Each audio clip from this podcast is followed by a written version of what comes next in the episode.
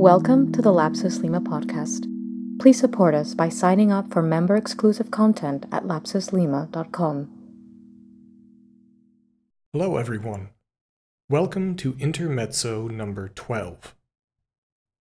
Five years is an arbitrary stretch of time, though fundamentally not more so than an anniversary, a decade, or a century. In many ways, a half decade is one of the mileposts in the distance between current events and what is truly past. The death of Steve Jobs on October 5th, 2011, is now passing through those thresholds in which memory consolidates as history. In his 2005 commencement address to the graduates of Stanford University, the co founder of Apple said that death is very likely the single best invention of life. And in the half decade between that speech and his own passing, which, as he delivered that speech, he knew was approaching from pancreatic cancer, though not when, we all saw what Apple accomplished. His focus on life was surely sharpened by the knowledge that our time is so fleetingly brief. One of the things that drove me along an unlikely and often troubled life path from Chicago through Cupertino and then into architecture was this example set by Jobs. Somehow, just knowing, often without actively thinking about it, that you could set your compass and strike land that others had told you never existed gave me confidence. Starting out famously in that garage in Palo Alto, Jobs took ideas, himself admitting they were rarely ever his ideas, and made them manifest in such a way as to, in his own words, dent the universe.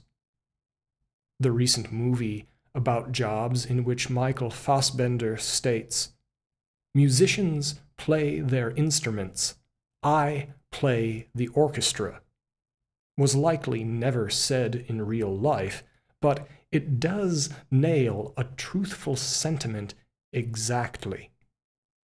As musique concrète performers are sometimes credited with the realization of a musical concept, Jobs's guidance shaped good ideas into great devices.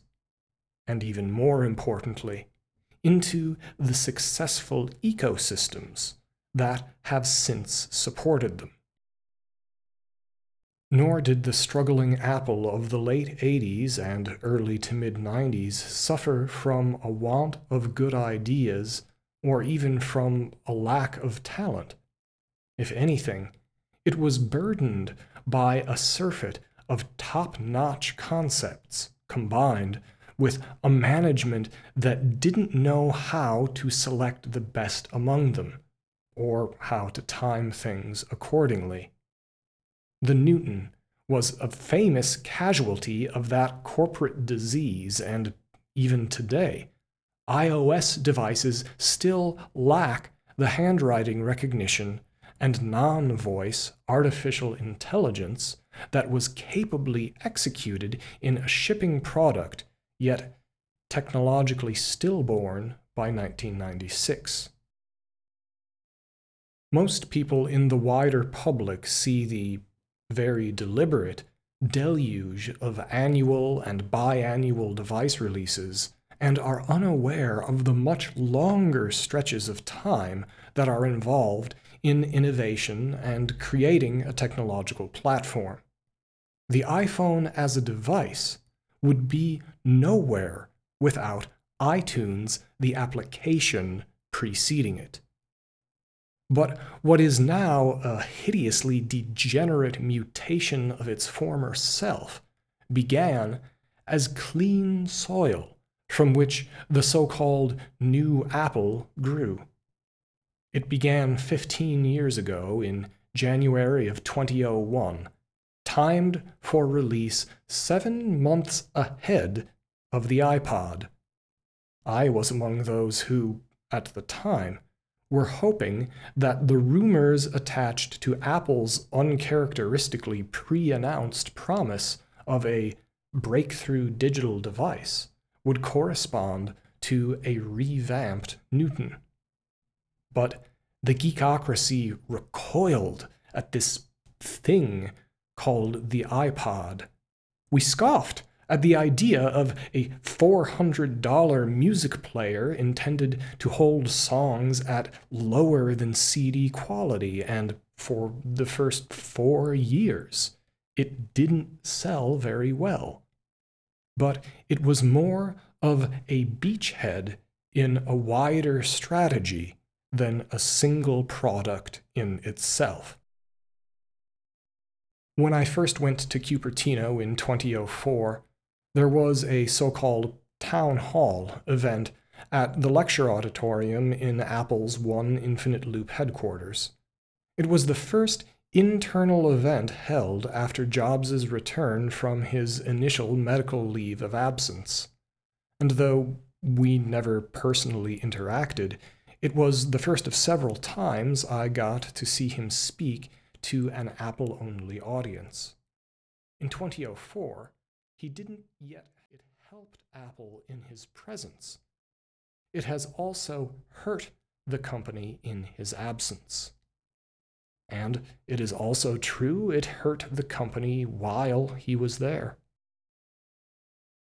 The chief reason I chose to leave Cupertino and go back to Chicago was that Apple did not have a team dedicated to the science of user interface design. What they have is marketing. They have graphic design considerations they call platform experience. But regarding unified usability principles, there was no central team for it during my time there. There was such a group in 1997, but Jobs disbanded it. Good personal judgment goes very far, but it has limitations. Using iTunes and the music strategy of the company again as a through line and benchmark, one can see the obvious decline and decay that set in. Even when the videos launched, it became clear that iTunes should not carry the burden of music, video, and purchasing app crammed into one window. Years later, the iPhone showed as much when their functions were separate apps. In Jobs' absence, these cracks in the system have grown. The oversights accelerated, though the reform of the new music app in iOS 10 is a small recovery of some sanity. It still remains to be seen how Apple will endure the death of its most influential founder. The leadership of a single person cannot and should not be interminable. If death is, in fact, one of the greatest inventions of life, Apple must face this death in a way it has not yet perceptibly done. As Louis Althusser said, the future lasts a long time. There are many paths with several big picture orchestras that Apple could choose from. I have my own ideas on such directions, but as it stands, I don't yet see Apple going that way at all. I would like to be wrong, but they appear to be putting the same old wine into newer, shrinking bottles. The watch is to the iPhone as the iPhone was to the Mac. The 17 month old watch may well be a bridge to new places. We have not seen what those might be.